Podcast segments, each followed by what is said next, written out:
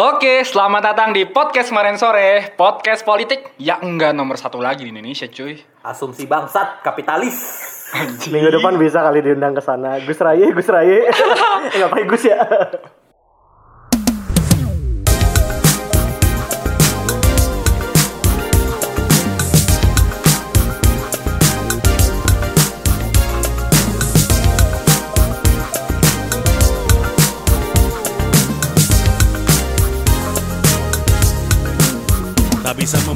Memutuskan mau berangkat ke mana Separuh jiwaku pergi. Oke oke stop stop. Terima kasih. Eh, saya pikir kamu punya potensi ya, tapi aku sih no. Gak tau ya, gimana kalau ada nih?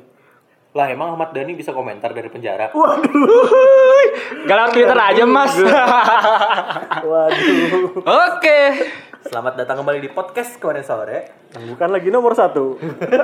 Kembali ahem, siapa tuh yang ngalahin? Ya, emang kita pernah jadi nomor satu ya? Hah? Pernah jadi nomor satu ya? Bukan pernah jadi nomor satu sih, tapi karena tidak ada saingan. Satu-satunya jadi. Tadi satu-satunya. Ya kayak lagunya Ahmad Dhani. Kamulah satu-satunya. Nah, ini emang tuh yang AB-AB itu tuh. Oke, hari ini kita bakal eh, banyak bahas ya tentang undang-undang kayak gitu. Undang-undang. Kenapa kita bahas undang-undang? Karena eh, apa ya? Seminggu terakhir ini kita lagi banyak eh, di Twitter khususnya itu lagi sering ramai itu tentang RUU rancangan undang-undang Iya betul. baik yang pertama itu eh, yang pertama itu kita tahu ITE eh, bukan rancangan undang ya berarti undang-undang ITE di sini Oh, udah jadi ini lagi katanya. ya udah jadi ya Eh, lagi cukup booming karena ya tadi eh, kasusnya Makan korban, makan korban. ya kembali makan korban entah eh, setahu saya ini korban yang setahu gue itu korban yang ke 100 sekian lah udah 100 cuy Salah pak, salah pak. 381 pak. Oh, 381. 381 orang. berarti Ahmad Dhani ini 382 381 dia. Oh, 381 dia. dia. Iya. Angkanya bagus ternyata. Iya, memang. Nah, Ahmad Dhani ini 381, Pak. didakwa satu setengah tahun vonis penjara itu karena dampak dari undang-undang ITE kayak gitu. Nah, kalau menurut lu gimana gue ini tentang undang-undang ITE ini dan kasusnya Ahmad Dhani sekarang gitu yang cukup ramai sampai TKN, BPM ngomen semua. Mungkin gue backlash dulu kali ya. Oh, backlash Maksudnya, dulu, boleh, boleh. Si undang-undang ITE ini itu disahin pertama kali tahun 2008. 2008 berarti Jadi udah udah lama. 11 tahun ya. Udah ada udah oh iya udah 11 tahun. Lama Terus undang-undang ini memang ya tadi dibilang udah banyak banget memakan korban. Hmm. Kalau dari yang terakhir dapat tuh korbannya ada 381 orang. Hmm. Di mana 90%-nya itu terkena karena pasal tentang pencemaran nama baik. Anjir. Iya, jadi Salah nih gue. ya, kalau misalnya lu mau lihat lu mau lihat banyak apa namanya lu mau lihat banyak korbannya udah banyak banget eh Ahmad Dhani bisa lu sebut Hmm. dulu pertama kali yang kena undang-undang ITE dan ramai itu yang kemarin untuk Prita kalau lu ingat Oh iya yang ini ya, Omni. gerakan Oh, di iya. ini ya, dari Facebook itu ya. betul. terus Itu ada keren tuh. juga yang waktu itu gue lupa lagi namanya siapa yang eh, dia ngerekam di suatu sekolah Oh, Ibu Ya, Baik Nuril. Baik Nuril lah, ya, Itu Ibu yang Nuril. paling baru yang hangat lah ya, ya angkatan termasuk baru hangat ya. juga jadi kayak ya sebanyak itu sih yang udah kena si undang-undang ITE ini nah terus yang jadi problem tuh sebenarnya apa ya itu sebenarnya ini disebutnya yaitu pasal karet lah kayak gitu dan terakhir yang paling baru itu adalah banyak terutama aktivis korupsi yang minta undang-undang ini untuk direvisi walaupun sebenarnya udah pernah direvisi tahun 2016 Ya, 2016. itu Tapi- yang paling baru kan ya? itu yang paling baru Perubahan kan. tapi tidak ada kons apa namanya tidak ada substansinya Oh, revisinya Oke. isinya Berarti lebih pasal teknis. karet itu masih hidup sampai pasal hari ini. masih hidup terutama Eh, untuk 11 ujaran tahun. Pasal kebencian karet itu ada setelah revisi apa sebelum revisi? dari Dari- di dua-duanya. awal. Jadi rep- jadi pasal karet udah dari awal nih 2008. Makanya Ibu Prita kena kena 2016 revisi tapi revisinya tidak penting. jadi kayak, 2019 dia masuk prolegnas lagi soalnya. oh, siap-siap mau Revisi undang-undang ITE. sepertinya kan Oh iya. sudah ramai. yang ngajuin siapa tuh? Ingat nggak? Tahu nggak Dan? Yang ngajuin itu kalau nggak salah pemerintah. Oh, dari pihak presiden Bahkan berarti. tetap pemerintah. Oh, Fadlizon Anda ngapain? tetap saja tidak minta. Iya, ini Kita Bapak pemerintah. Anda ini komen mulu. Anda nggak sadar Bapak apa wakil ketua DPR ya?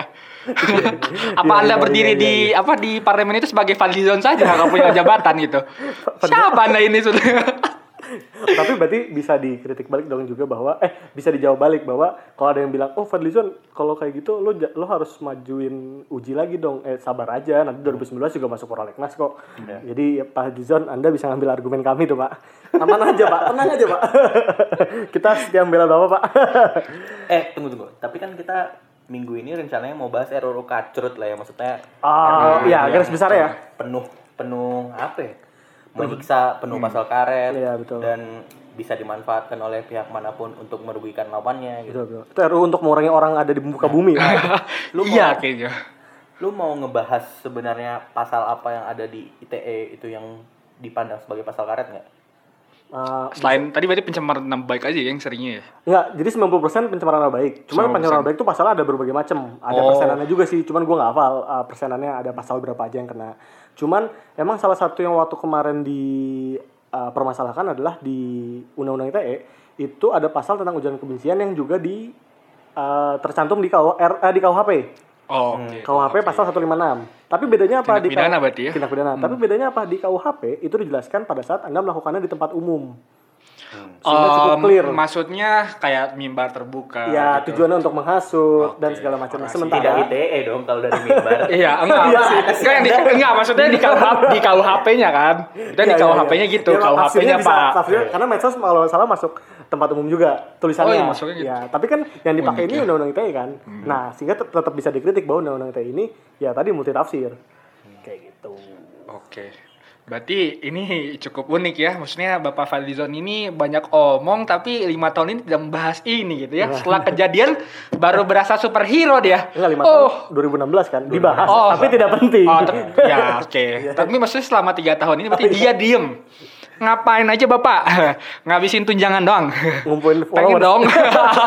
iya sih itu kayaknya ya. Dasar Pak superhero Bapak mending daftar jadi ajudannya Pak Ridwan Kamil, Pak. Bapak Iya. bisa tuh, Pak. Kasihan Ago ini Pak, dia nggak bisa. Itu sih undang-undang ITE yang Oke. termasuk menurut gue juga RUU kacrut lah. Gitu. Undang-undang kacrut mungkin. Oh iya undang-undang kacrut. Nah, iya, iya. tapi memang lucunya gini, kita udah punya undang-undang aja kacrut. Sekarang ternyata DPR itu juga lagi eh, menaikkan dua RU, R- RUU yang gue tahu nih. Tapi gue pengen ngom- ngomong itu soal RUU permusikan. Kenapa? Karena kebetulan gitu ya, ke- ketika berita Ahmad Dhani naik ini tiba-tiba banyak media yang eh, bikin artikel tuh tentang, weh karya-karya terbaik Ahmad Dhani. Tau nggak cover yang Iya, iya, album album yang Terbaik, kangen terbaik. gitu, nggak- yang kangen gitu kan. Langsung naik lagi tuh melejit gitu kan. Nah, menariknya sekarang ini RUU permusikan ini ternyata diusungnya salah satunya oleh Bapak Anang Hermansyah. Bapak anak ada kerjanya juga. Iya. Ternyata. Nah, kenapa jadi pro kontra eh, hari ini? Kenapa tuh? Uh, Mas Anang tuh yang kalau masa reses kerjanya mau jalan-jalan sama istrinya itu ya. Oh, nggak tahu tuh gue. pernah pernah kenapa, kenapa, kenapa tuh, kenapa? Bapak masa reses mau ke mana? Ya saya mau jalan sama Asyanti. Ya Allah. Pantes jadi rumus. Eh, Mungkin ke dapil. Ke dapil, bener, Anda tidak makanya. tahu. Sama oh, Ashanti dap- doang. dapilnya dia di mana? Iya, Dapilnya di dapil. mana? Dapilnya di mana? Kalau nggak salah Berlin. Oh, itu dapil luar negeri berarti ya. Oh, Iya, luar dapil luar negeri. Ya. Anda ini pinter sekali ya mengubah nomenklatur gitu ya dimain-mainin. Sialan. Kenapa? Pantes RUU ini iya bangsatnya ini tuh maksudnya? punya pasal karet juga ternyata. Dan ini kalau buat bagi teman-teman musisi gitu ya. Itu semua kontra karena eh, ada beberapa pasal yang istilahnya terlalu mengatur mereka sebagai pembuat karya dan juga jadi dibatasi gitu kreativitasnya. Nah, apalagi yang sangat disorot itu adalah eh, pasal, Pasal 5 lima. kayak gitu. Di sini lucu gitu. Lu bayangin seorang yang mau menjadi musisi itu harus ada uji kompetensi. Itu pasal 32. Oh itu tiga dua, lima itu apa sih? Oh lima itu yang ini, yang lirik lirik ya Oh, iya. lirik lagunya itu ternyata sekarang ada pembatasan gitu. Tadi contohnya nggak boleh membawa budaya barat yang negatif, tidak boleh memuat konten pornografi, Iya, benar. terus juga Tidak dan agama. Nah ini juga yang menarik gitu ya, bahasanya jadi ini ya sering dipakai gitu ya. Nah ini kan sebenarnya bahaya ya, karena eh, kenapa? Balik lagi hampir mirip dengan eh, undang-undang ITE karena nantinya akan jadi apa ya? eh interpretasinya be- beda-beda gitu. Karena di- kalau kita berbicara tentang tindak pidana kan polisi mungkin punya interpretasi apa? Punya maksud sendiri gitu ya eh, mendengarkan lirik lagunya. Penikmat ataupun yang buat lagu pun pasti kan eh, punya maksud sendiri ya. Apalagi kalau kita berbicara puisi kan orang-orang yang dulu zaman buat puisi itu maknanya bisa ke mana gitu ya. benar-benar. Nah kayak gitu. Itu yang diprotes Kolil ya sebenarnya. Ya RK. itu vokalis RK dia Karena bilang gitu. kalau misalnya ini dipidana dari berdasarkan interpretasi siapa gitu. Nah, iya kan. Nah, itu kan eh, walaupun kemarin itu dibilangnya di RUU itu yang gue baca itu nanti dibahas lagi di peraturan pemerintah kayak gitu. Terus tapi buat apa gitu? Maksudnya lu yang gue tahu gitu ya. eh dulu tuh dari Grand Freddy nih ya yang cerita dulu tadi gerakan kami musisi Indonesia itu sebenarnya mencoba mengajukan ini tuh untuk bukan untuk mengatur karya mereka harus seperti apa kayak gitu. Karena kan memang gue sepakat karya apa pun nggak hanya musik itu eh, hasil kreativitas. Kita nggak boleh ngebatasin gitu kan. Tapi tetap tanggung jawab yang buat kan gitu aja. Beres. Nah dulu tuh Glenn Fredly bersama teman-teman musisi itu ada beberapa gue kurang tahu tapi Glenn Fredly bilang esensinya tuh buat mengatur tata kelola industri musik. Ya. jadi maksud di sini tuh Harusnya. eh, ya ngangkatnya masalah hak cipta lagu Nah. dan sebagainya. Yang memang hari ini kita tahu ya lu pada pasti masih suka download kan gitu Oh, kan tidak. Ah, tidak. Saya tidak. Tidak, tidak. berarti saya aja Saya pakai Spotify bajakan. gitu kan gitu maksudnya jadi lucu gitu Ap- apalagi nah itu baru pasal 5 gitu ya Iya, pasal- Lu, terus pasal 50 itu kan eh, tindak pidananya buat Hmm. ke- ketika ada musisi yang melanggar pasal 5 ini nah di eh, pasal 32 sampai 35 ini juga lucu gitu seorang musisi harus uji kompetensi lu bayangin Bangsat sih itu. nyari gi- gimana ya maksudnya seorang musisi aja nggak semuanya sukses gitu di istilahnya. tahun 2020 ada tutorial cara nyetem gitar yang benar. Standar. Iya, itu ada isonya coy. Eh, SNI lah ya. kan, kan lucu gitu ya. Maksudnya hal kayak gini aja diatur gitu. Apa ntar lama-lama harus jadi pemain bola itu harus ada standarnya juga ya? kan lucu lagi. Lu skillnya harus gini-gini gini kan nggak mungkin. Kayak musik, film yang menentukan dia kompeten atau tidak kan bukan dia tapi penikmat karyanya. Nah, gitu. itu maksudnya juga ini kata gua jadi membatasi uh, kita semua sebagai penikmat ya yang bukan membuat karyanya. Ya film juga kan semua orang nggak nggak semuanya suka kan ada yang suka ini ada yang enggak ya terserah gitu kan ya karena kan yang untung ya udah maksudnya masing-masing musisi itu punya uh, segmentasi masing-masing kan ya mungkin yang suka rock silakan yang, suka reggae silakan jazz silakan dangdut silakan bodoh amat gitu kan asal jangan dibatasi ya terserah Daripada mengatur kompetensi lebih baik bahwa Bapak mengatur supaya Hanin dia tidak boleh cover lagu lagi. Nah, Ya. kasihan vokalisnya jadi keluar Iya. kan. Bangsat itu. Bapak mengatur Hanin dia supaya tidak cover lagi, Bapak. nah, itu sembarangan. Itu baru nggak boleh ubah lirik lagu orang tanpa izin, Pak. Itu hak cipta, hak kekayaan intelektual gitu kan. Tapi Terus itu tahu. apa namanya? Gua, gua cukup inilah, cukup kagum gitu sama Mas Anang. Wah. Karena dari awal dia mau kepilih di dapil tuh dia dari awal udah bilang, saya akan bikin undang-undang nanti tentang musik, tentang hak cipta. Jadilah ini. Ya, Memang jadi anda Memenuhi janji. memenuhi janji.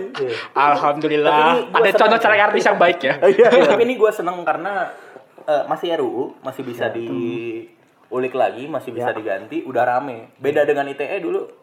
Eh, Oh iya, tiba-tiba rame-rame tapi nggak keganti ujungnya gitu. Mungkin ini karena kita punya eh, musisi yang berkualitas. Betul, betul. Beda sama ini kita ahli ITE kita seperti Roy Suryo yang wah, tidak tahu kualitasnya di mana. Oh, iya Roy Suryo itu cuma benar saat memprediksi video Luna Maya dan Arir benar apa tidak. Sisanya iya. Roy Suryo useless, useless Roy Suryo. Aduh, Bapak ini hebat kok bisa jadi wakil ketua umum partai ya. Roy Suryo. Bingung Roy Suryo. saya. Unik-unik. Itu, Jadi itu walaupun kacrut sebenarnya secara proses demokrasi oke ya. Oke oke. Iya. Oke banget maksudnya dari maksudnya dari Anang mengatakan kalau RUU ini disusun bersama musisi. Meskipun saya nggak tahu tuh agak itu lucu siapa ya. ketika musisinya nggak diumumkan namanya. Sepertinya itu Ini gua, gua ada satu komentar lucu nih dari Jason Ranti. Ini Mas Anang ini udah apa? Gak keren lagi lah gitu kata dia. Udah nggak rock and roll dulu kata dia. Karena dia lupa gitu. Mungkin dia lupa rasanya jadi penyanyi lagi gitu ya. Setelah jadi duduk di anggota DPR tuh lupa gitu. Emang lagu separuh jiwaku rock and roll di mana? Dulu Yang salah Pak itu Anda gitu nanti. bukan dulu. Eh dulu Anang lu tahu kan rambutnya masih gondrong. wah gondrong banget cuy. Lagunya apa? Separuh jiwaku Nggak juga tahu saya. Karena Ya, saya tahunya baru tahu oh Anang tuh ternyata dari dulu ya berkarir musik. Gue kira cuma numpang tenar KD doang gitu. Hanya bikin drama sama Syahrini Ashanti rock and roll. Aduh, saya nggak tahu ya. Jangan, saya nggak mau komentar itu. Tidak penting. Bapak yang penting itu tanggung jawab itu, Pak. Gimana ini? Kalau kata saya mah rombak, Pak. Kok nggak batalin dah, yang lain dah gitu. Tapi ini tuh jadi bagus menurut gua karena bisa jadi mulai masuk nih orang-orang yang ayo bapak kalau jadi wakil rakyat nggak usah so ahli akan apa pun yang bapak tidak kuasai sebenarnya gitu. Kalau Oh. misalnya karena ini yang ngelit tuh bukan Anang loh. Ya, bukan karena dia salah satu panjanya. Eh, ketua belum belum ketuanya. ada, panjanya Oh, belum ada. Kok Masih sudah ada RUU-nya? Maksudnya Nah, ada sebar. badan yang mengajukan ini. Oh iya. Tapi Badan di ya, badan dalam susunannya itu nggak ada benar-benar musisi, bahkan nama Anang juga nggak masuk. Nah, dia kan pengusul, Iya, ide. dia pengusul. Lempar ide. Wah, tuh. Habis itu kabur. diserahkan kepada orang yang bahkan tidak tidak punya pengalaman, tidak di ahli dalam- dalam ya, itu. ya. Ya udahlah wakil rakyat mah ya skemanya diganti gitu. Kalau emang kita butuh orang yang terlibat di dalam, libatkanlah musisi, libatkanlah ya apa aja. prosuder lah ya eh pros pro- salah kan Pros- apa sih Prosedur. produser Produser. produser Oh. produser Prosedur. papa ya itulah yang punya produser Patrick Effendi bisa gitu gitu dia produser Kiki Junior. Oh, jangan nanti Bukan cuma produser MLI dia. nanti Ya, musik masuk hak siap. paten. Mau bikin konser musik harus bayar dulu, jangan dong. sulit lah Bahaya. Oke yaudah jadi sebenarnya yaudah tadi kita udah ngomongin nih RW RW kacrut yang luar biasa kacrut yang mau makan korban. Tapi sebenarnya keponya gini, kenapa RW RW itu bisa naik at least jadi RUU lah, jadi R. Berarti kan udah jadi draftnya, udah dapet nomornya. Kenapa sih mereka bisa ada di sana? Sebenarnya kenapa mereka ada di sana? ya karena yang buat gitu kan siapa sih yang buat nih aduh Terus terus gi- gimana caranya? Ya kenapa sih sebenarnya kenapa mereka ada di Lu sana? ngomongin RUU-nya. Iya RUU-nya. RUU Atau prolegnasnya deh? siapa pun bisa siapa pun bisa ngajuin, boy. siapa aja tuh Enggak, ya anggotanya. Anggota. Oh, enggak, Atau suara kalau lu orang luar pun lu mau misalnya Agoy nyalek, Hmm. lu titipin aja ke Agoy. Agoy bisa bawa itu ke atas. bikin ini ya ya naskah akademiknya kan berarti Naskah RUU gitu. akademiknya mau lu Iya iya iya. Mau lu ajuin bisa Hmm. ke caleg, bisa ke pemerintah, jadi bisa jadi RUU. atau atau gampang gini maksud gue gue nggak tahu sih ya anggota dewan seperti apa. Tapi dari dari husnuzon gue anggota dewan itu kan banyak yang kacut-kacut juga. Jadi maksud gue kan nggak bakal semua RUU atau setiap ide mereka bakal naik ke atas Ya. kan? Pasti ada mekanisme filternya lah. Nah itu tuh di, di- ah, gimana sih mekanisme filternya? Siapa aja yang berhak untuk dibahas? Jadi sebenarnya kalau program prioritas lah mungkin sebutannya. ya ya boleh. RUU mana yang akan dijadikan undang-undang, Nah. itu bisa melalui eh, namanya prolegnas, program legislasi nasional. akhirnya dijelaskan. Itu kepanjangannya Faris. iya maaf saya lupa. Silakan buka episode 6 atau episode 5 ya. Mohon maaf. Bukan bukan. Faris Star Trek. Jadi Iya, eh, program legislasi nasional itu isinya adalah undang-undang eh rancangan undang-undang list yang akan diprioritaskan tahun ini oh per tahun per tahun. Ya, Oh, berarti dan dia ini apa sih banget. masuk agenda sidang ya berarti ya agenda DPR Iya, ya? masuk Maksudnya agenda DPR sidang. buat disidangkan. oh I see berarti Jadi, nggak semua eh, di DPR itu kan dibagi-bagi badan-badannya ya. Ada badan Ya. anggaran, ada badan lain-lain. Oke. Salah satunya yang dibentuk adalah badan legislasi. oh ter- sesuai fungsinya berarti ya Sesuai oke fungsinya. Nah, badan legislasi ini tuh dia Fungsi. bakal ngelis gitu rencana pertama kali dibentuk dipilih pimpinannya dia akan ngelis apa nih rencana kita lima tahun ke depan.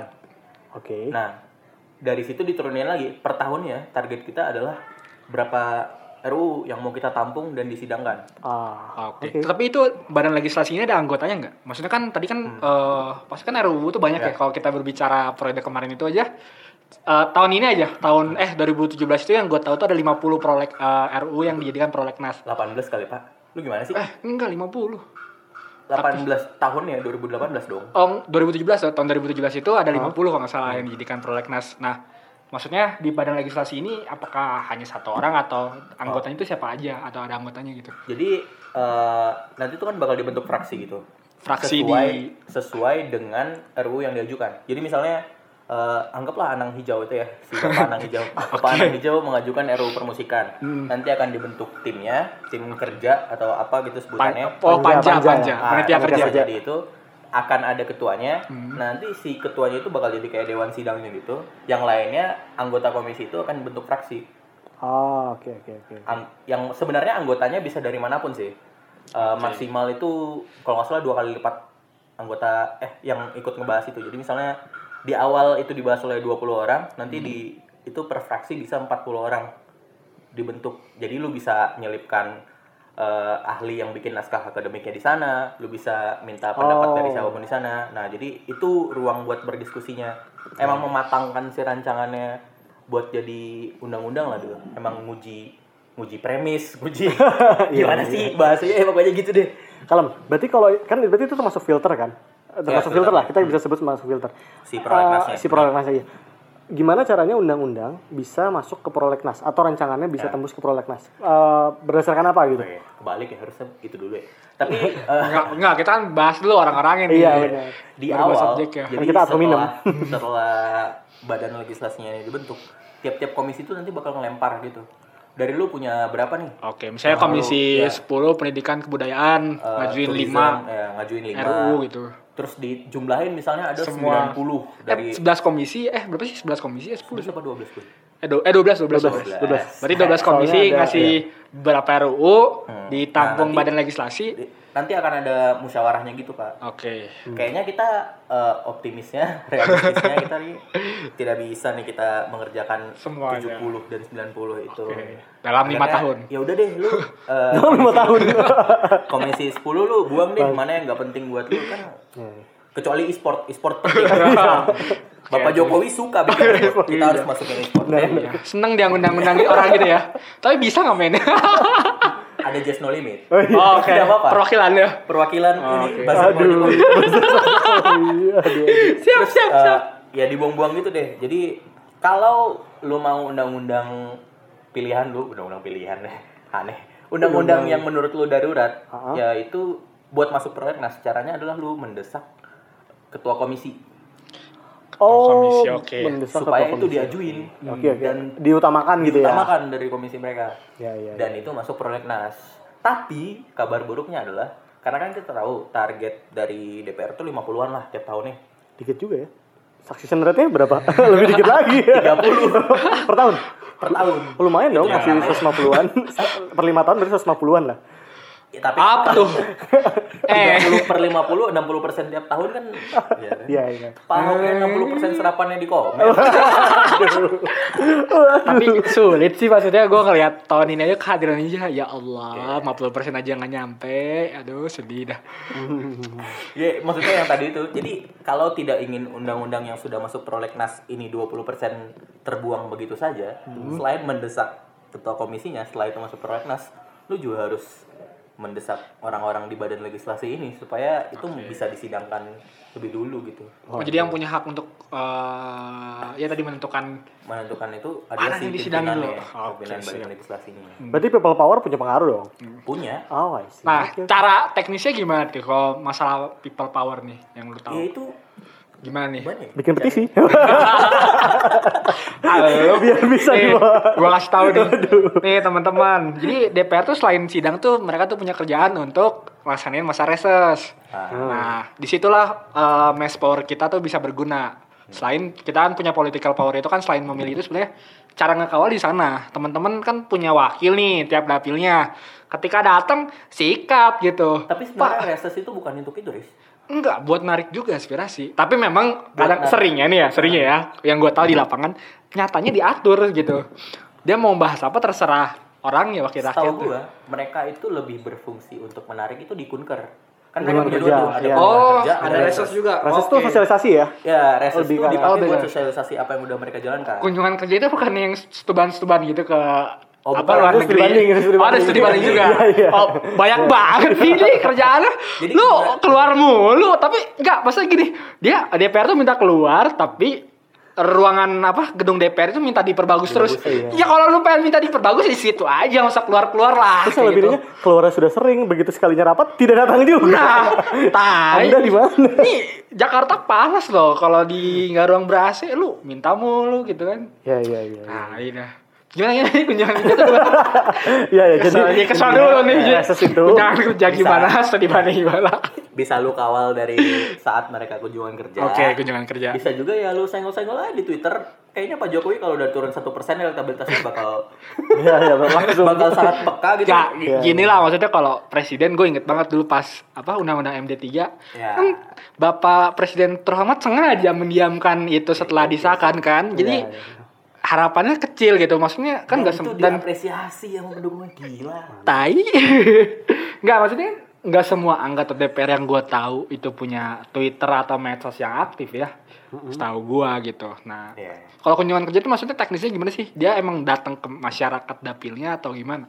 ada dua sih ada kunjungan kerja yang seperti studi banding datang ke yang ahli ada yang kunjungan kerja datang oh ini terlaksana dengan baik nggak di daerah gua Ya. Jadi ada yang ke dapil ada yang ke Korea Yunani waktu itu kan. Oh, Yunani. Yunani. Kok tapi di kalender website DPR nggak ada ya kunjungan kerja ya? Gue jarang nemu ya. lu download aplikasi DPR Now Oh iya iya gue baru Itu tahu. apa dalamnya dan Gue bingung apa itu sih. dalamnya? dalamnya Bisa aspirasi foto-foto gitu. formal ya sama keluhan. Iya. Udah kayak clue smart city tapi ini ke DPR ngeluh. Enggak, masalah aktif gak sih gitu. Enggak. Tai.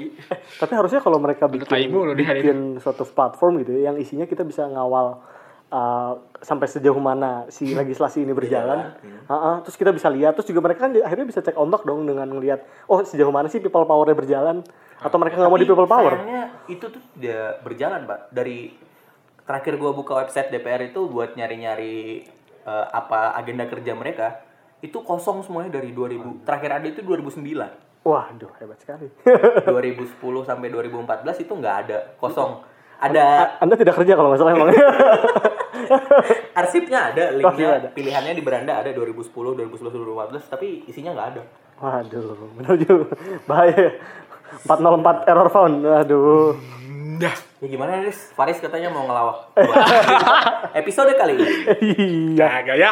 Gini ya teman-teman, eh, kenapa teman-teman harus memilih di pemilihan legislatif karena ya itu hajat teman-teman tuh juga Ya, diatur. Kalau pilek gue setuju harus memilih ya. Iya, kalau pilpres bisa golput. Aduh, tahan, tahan, tahan, tahan, tahan. Tapi ingat kan, saya sudah deklarasi saya pendukung Nur Hadi Aldo gitu ya. Sudah tidak lucu. Nah, itu kata lainnya golput juga.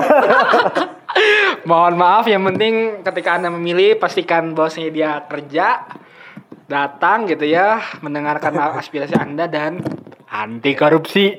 Jadi eh, kalau bisa lihat-lihat juga DPR yang datang ke tempat lo, kartu namanya ada nomor HP palsu atau nomor HP enggak. Iya, lu telepon. Nah, lu cek dulu di muka gitu kan. Ini nomor siapa gitu. Bisa jadi nomor siapa itu? Vanessa Angel. Aduh. Berat. Berat. Daripada dia mencoba membuat jokes lainnya, kita akhiri saja podcast kali ini. Wabillahi taufik wal hidayah. Assalamualaikum warahmatullahi wabarakatuh. Selamat sore. Selesai tur dunia Syuting sebulan it's a rap juga Tuh rapku keliling Nusantara Saatnya tuh dirayakan Makan, makan Selesai tur dunia Syuting sebulan it's a rap juga Bila jak Batman